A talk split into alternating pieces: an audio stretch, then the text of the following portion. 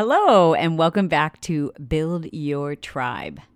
I'm so happy you're here, and you're going to love this episode. Today, I thought I'd do something a little different and introduce to you one of the members of our team. This is Miller DeRay. And as is the case with many of the teammates, many of the people that work at Team Johnson, Miller is a budding entrepreneur. And so often we'll talk about where he's at in terms of the beginning stages of entrepreneurship and how some of the things that maybe I offer as advice, he wonders does that really apply to someone who's just starting out, someone who's in their infancy stages? So I thought, you know, this is such a good conversation. And I think Miller's perspective really represents perhaps your perspective. So I thought I would invite him to have this conversation with me about the ideal social media platform for someone who doesn't have like a huge following or maybe they've got one area like for example in Miller's case it's it's YouTube that they feel really confident and they're a little reluctant to go to a platform and kind of start from scratch, you know? So this is a two part series, and I think that you're going to really like this format. I hope that Miller's voice represents your voice, and, and I'd love to hear what you think about this format. Now, of course, I will stick to, you know, the variety that you've come to expect here on Build Your Tribe with interviews, um, messages just from me, and hopefully lots of other experts in the coming months. But I have a sneaking suspicion you're going to really dig this perspective. Welcome to Build Your Tribe with your host, Chalene Johnson. I am not Chalene Johnson. You're like, who is this guy? I'm Miller DeRay, and we're going to switch things up today. I did not mean to rhyme that. Anyway, Chalene, as you know, is everywhere online. In my opinion, and she may edit this out because maybe it's embarrassing, but I think she's the go to person online for building your brand in social media. There is one platform she happens to be even more consistent, more visible, and more personal, certainly on, than all the others, and that's going to be Snapchat. But why?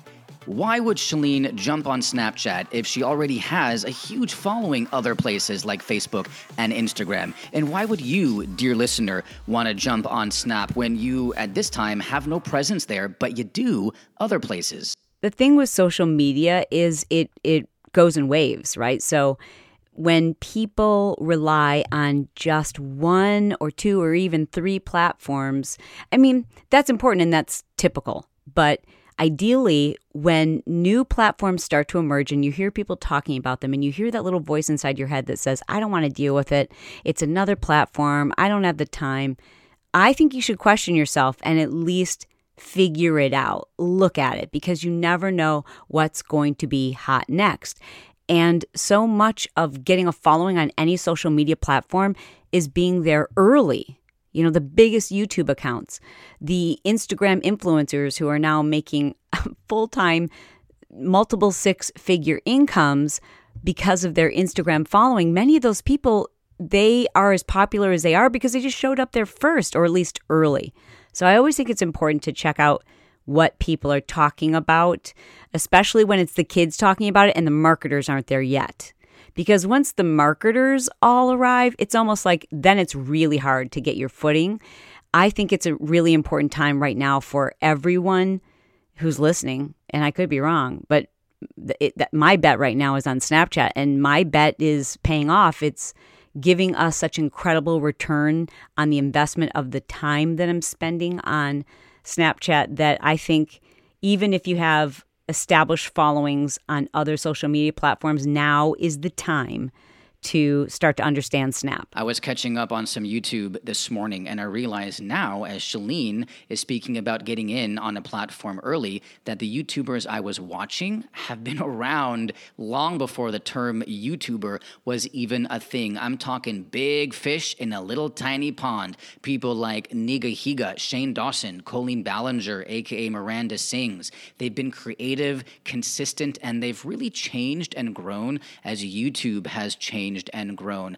But I can't help but wonder in today's time, with so many competing platforms, which was not the case back in 2006 ish when YouTube began, why invest the time on Snapchat when it's no longer a small pond and your views there are probably seriously lacking in comparison to other social media apps you might be on? It's a valid concern that people have when they look at their views, let's say, on their Instagram story versus their views on Snapchat, myself included. I have almost three times the amount of views on Instagram stories that I do on Snapchat.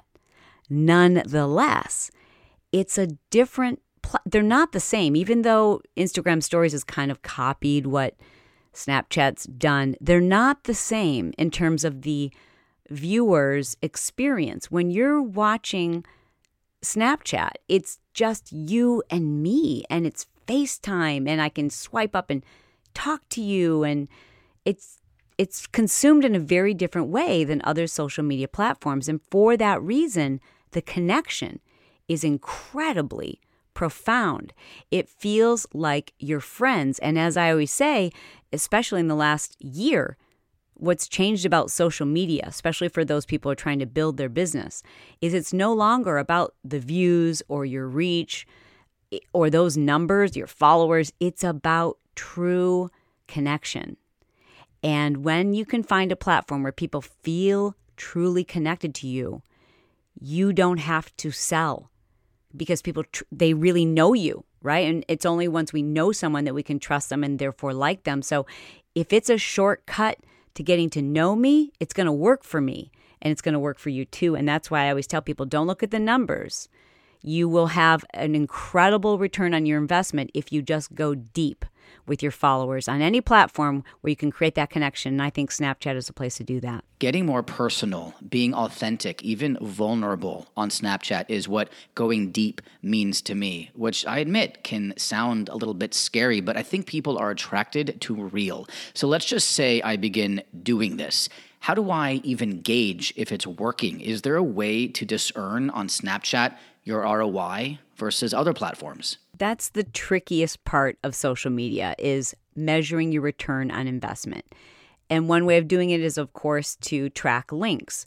So what's available now on Snapchat and also on Instagram for some accounts, not all on Instagram at the time that I'm recording this, but for Snapchat, all accounts have the ability to place a link and tell viewers to swipe up and it'll take them directly to that link you can create a link that is specifically tracking traffic from Snapchat.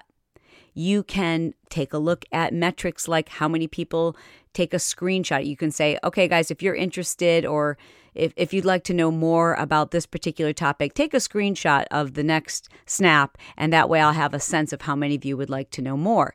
And, and so that's one way you can kind of hack the system and create your own metrics. But what I've found is incredibly useful is just telling people when they've purchased something from me or when they've listened to one of my podcasts to swipe up and tell me about it. And I can measure just by the number of comments and feedback and compare that, relatively speaking, to the same type of response I'm getting on, on Facebook. So let me give you an example of what I mean by this. When we launched our uh, diet beta test, which was the testing, it's what we kind of referred to as the testing before we released the name of our program, which is 131 Diet. But when I released the the testing, I would open up test groups for you know an hour or so and just get enough people in there to to test it. I I did this first on Facebook, and I have you know over or close to a million followers on Facebook, and I have one tenth of that on Snapchat at the time. Nonetheless, the Snapchat group filled up those spaces quicker than the over million people that I have following me on Facebook. Why?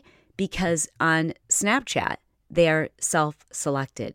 And by that, I mean, if somebody's following you on Snapchat, it's not by accident it's it's almost you really go through this process if you want to follow someone it's not easy so it's almost like you know this person has made additional effort to follow you they're in your car they're a lifer i don't know about you but when i scroll through my instagram feed i say to myself a lot of times when would I have followed this person? Like, why did I? I'll click on their profile. I'm like, why did I follow this person? What was I thinking?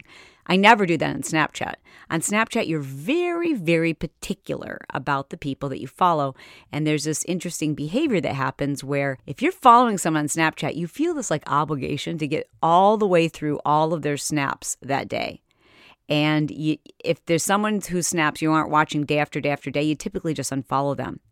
And most of us don't do that on Instagram and on Facebook, which means a lot of the content on Instagram and on Facebook becomes white noise. Speaking of followers, the prevailing opinion, I keep reading at least, is that Snapchat skews really young, teenagers mostly. So if that's true, would it be beneficial for those who are older, 40s, 50s, and upward, to use Snapchat for business? As with all social media platforms, they kind of start trending with a younger demographic. You know, it's true for YouTube, it's definitely true for Instagram, you know, it's true for Facebook. But eventually, as they gain popularity, they tend to trend older. And the same thing is happening on Snapchat. So we're seeing an older demographic using Snapchat. My average user is in the age range of 25 to 35. How do I know this? I did a Snapchat poll, which is a really cool feature. You can use a very simple app called Blaze, and I will link to that in the show notes, that allows you to create a poll your Snapchat followers can swipe up and respond to the poll, and they'll tell you. They'll tell you what they're interested in. I've used that polling system to help me listen to them and give them what it is they want. Like, you know, what is it you're looking for? What's the next topic you want me to cover? Um, and then asking them, like, how old are you? And how'd you find out about me? Like, all of these things you can fi- and should find out on Snapchat because the worst thing you can be doing is just become a talking head and just chatting and snapping and and just assuming that that's what your followers want to see. You've got to give them value even if they're already in your car, even if they're already lifers, they still you still have to respect their time and make sure it's valuable. So Snapchat is definitely trending older. What about a personal anecdote, maybe, to exemplify this? I have a great story. I actually recently heard from a realtor who I can tell you she's over 60, loves Snapchat because it allows her to connect with people in her area who are of influence, who are in the price range that she wants to service them in terms of buying and selling homes. And through Snapchat, yep, she's a grandma. Through Snapchat, she was able to connect with buyers and sellers on a regular basis, like develop a relationship over Snapchat. One of those individuals became her client, and she ended up being the real estate agent, the, bu- the buying agent on a $6 million property. So there's a return on investment for you. So that's two things. That's a return on investment, and that's proof that anyone at any age in any industry can use Snapchat, not just to build your business. I mean, don't just use Snapchat to build your business. Use Snapchat to deepen relationships. What if you're that person who always feels awkward on camera? Or maybe you feel that the behind the scenes of your business is pretty boring and there's no way anyone is going to want to watch it. The thing about Snapchat, which is exemplified by the example I just provided, is that real estate agent doesn't snap herself. She she doesn't, you know, document her day on Snapchat. She uses it to engage with other people. So she's following them. It gives them a sense, gives her a sense of what is this person about? What are they interested in? Do they have kids? Do they have uh, dogs? They have pets? What what are their likes and dislikes? What's their personality like? So it's almost it like gives her an opportunity to be a voyeur on her potential new client or customer. So don't think of using Snapchat just as a way to, you know, showcase what it is you're doing. Use it as a way to get a deeper sense of who it is you want to work with. Yeah, I may have thousands and thousands of students in my academies, but they join that academy one connection at a time.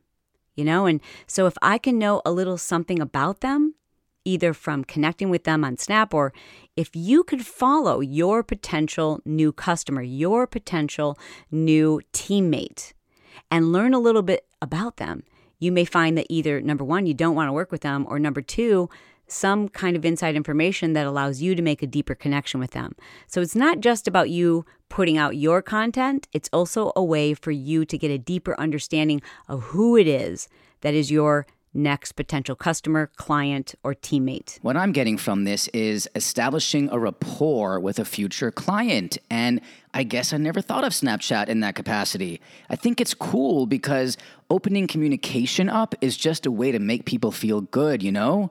That might even be a good dictum for your business. How are you making people feel today? Now, what if you're that person who has legit so much to talk about? You're thinking, how do I know where to even start with this? The great part about Snapchat is it does disappear after 24 hours. At least it should disappear after 24 hours. So, what's cool about that is you can start using it, start playing, especially when you don't have a lot of followers, and watch your snaps back at the end of the day and ask yourself, was that interesting? Was that valuable? Was that funny? And, you know, don't be too hard on yourself. Just start kind of documenting your day. I think people really like seeing real. Now, I don't think you have to document everything, but you just have to ask yourself at the end of the day was would that be valuable or interesting to someone who doesn't know a lot about this? Things that people love to see is how, how do you spend your day? People love to see that. They like to see how it's organized. When do you exercise? When do you focus on your business? When are you real and home and a mom? And so even if you're using Snapchat for business, you have to remember that anyone who's following you on Snap, they like you.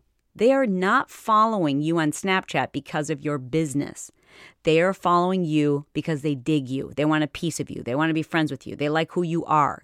That means they want to know more about you. So I don't think that you should like have a professional image on Snapchat. I don't think that works. I've seen a few people try it and I'm like, eh, uh, mm, it doesn't work. Like, because I, I really don't know who you are. Hold up. I hear this and think, how real is too real, though? Like, do we get to see Chalene with a bedhead? You know, I show my Snap followers the messes I make in my house and with makeup on, without make without much makeup on. You'll never see me with no makeup. Okay, my Snap followers have seen me with no makeup, but they've seen everything. They've seen the inside of my closet. They've seen, you know, my kids doing things that make me mad. They they've seen it all. They see arguments between Brett and I. I shouldn't say arguments. They see quarrels between Brett and I. And that's what you have to do. And and how you figure out what to do is just by experimenting. I don't know if you're like me, but sometimes after I hit send, I'll look at what I posted and be like, "Oh, that was really boring or maybe inappropriate or something," and then regret putting it out there in the first place. Here's the best news of all. If you watch a snap like an hour or two later and you're like, "That is so dumb or so boring." Delete it. And what about all those filters you can play with on Snapchat and IG and Facebook? I know our Snapchat MIA ambassador, Brock, says to use them very sparingly and never when you're telling a story. But let's hear Chalene's take on this. Please don't use voice changing filters. There's nothing more annoying. People do it as a crutch and there's nothing more annoying because we can't understand what you're saying and we don't know who you are. It's like you showing up with a disguise on and a voice changer, and I'm trying to figure out who you are, and you have a disguise on and a voice changer. It makes no sense. The only time you should use one of those voice changing filters is if you're going to do like a couple of snaps and you think it's funny. But I'm just telling you, not a lot of people know how to pull that off. So just be you, would ya? Just try it. If you don't like it, delete it and try it again the next day. Chalene's surprising thoughts on responding to comments on Snapchat and a whole lot more are gonna have to wait because this was just part one. Part two is just a few days away, so make sure you are subscribed to Build Your Tribe. Again, I'm Miller DeRay, and it was an honor. Thank you. Well, thank you so much, Miller, for your perspective. I love hearing your feedback. I love the way that you think through these things. And I, I hope that those of you who are listening feel like you heard some of the questions you would have asked. Like if, if we were driving the car together, or maybe sometimes when you listen to my podcast, these are the things that you're like saying out loud. And now you've actually got somebody there to say those things.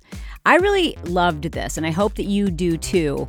Uh, either whether you like it or not, you're getting two episodes of it. So tune into part two. Part two, you're going to love. Again, it doesn't matter even if you're, you know, thinking about Snapchat or whether it's Instagram or maybe it's Pinterest, or maybe you've been spending all of your time on Twitter and now you just really need to bite the bullet and really start doing live video or live stories on Facebook. The advice here can translate to whatever thing it is that you're thinking about building because all of these platforms now are offering that live story feel, whether it's YouTube, they've got a live feature, or Twitter's Periscope.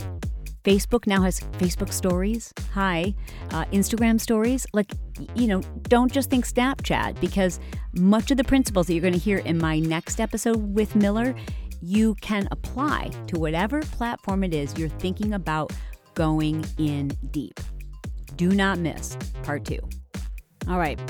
Gratitude for putting up with my long break while I was working on 131, the 131 method. It's changing the world. It's changing the way people eat. It's changing the way people view their bodies. Actually, it's 131diet.com if you're interested. But just so you know, it's it's not a diet.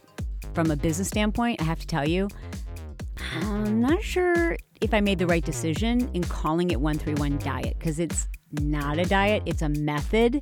Yes, of course, I know that anything you market as a diet, everybody wants to buy it because everybody goes on multiple diets per year. But here's the problem it's not a diet, it's creating your own diet. And so, because of that, this is okay, dude, this is just between me and you. Because of that, we've had a lot of people who join 131 and they're expecting it to be a diet with a set of diet rules and, you know, to be just like every other quote unquote dumb diet that they've ever done. And it's not that. So I don't know. I, I we should I should do an episode about this, shouldn't I? I mean, it's a blockbuster hit. It's far exceeded my expectations. It's bigger than anything we've ever done in any of our businesses. It's just huge. We've expanded our staff by like 20 plus, but there's been some challenges along the way. So I like to share those with you to help you avoid them and also because, you know, you're entrepreneurial. So I think you find this stuff pretty interesting. Just let me know if that's something you want me to dig into. I will if you want, but I need to hear from you. So you can hit me up in the socials, or you could, of course, let me know specifically about this episode and put your feedback there by leaving an iTunes review. When you do that, you get good karma for like seven days, guaranteed. Uh, in the meantime, I better I better wrap this up because, as you know, it's always my goal to be brief, to be fun, and then be done. This episode has been brought to you by the Smart Life Push Journal. If you're the type of individual who loves to make lists, keep yourself on task, get organized, and there just don't seem to be enough hours in the day. This is a convenient, lightweight, simple to use 30 day system. This is not just a day planner. And learn how you can get your health, fitness, life, and goals organized and develop the laser focus you need to have the life that you deserve. Check it out. Go to smartlifepushjournal.com.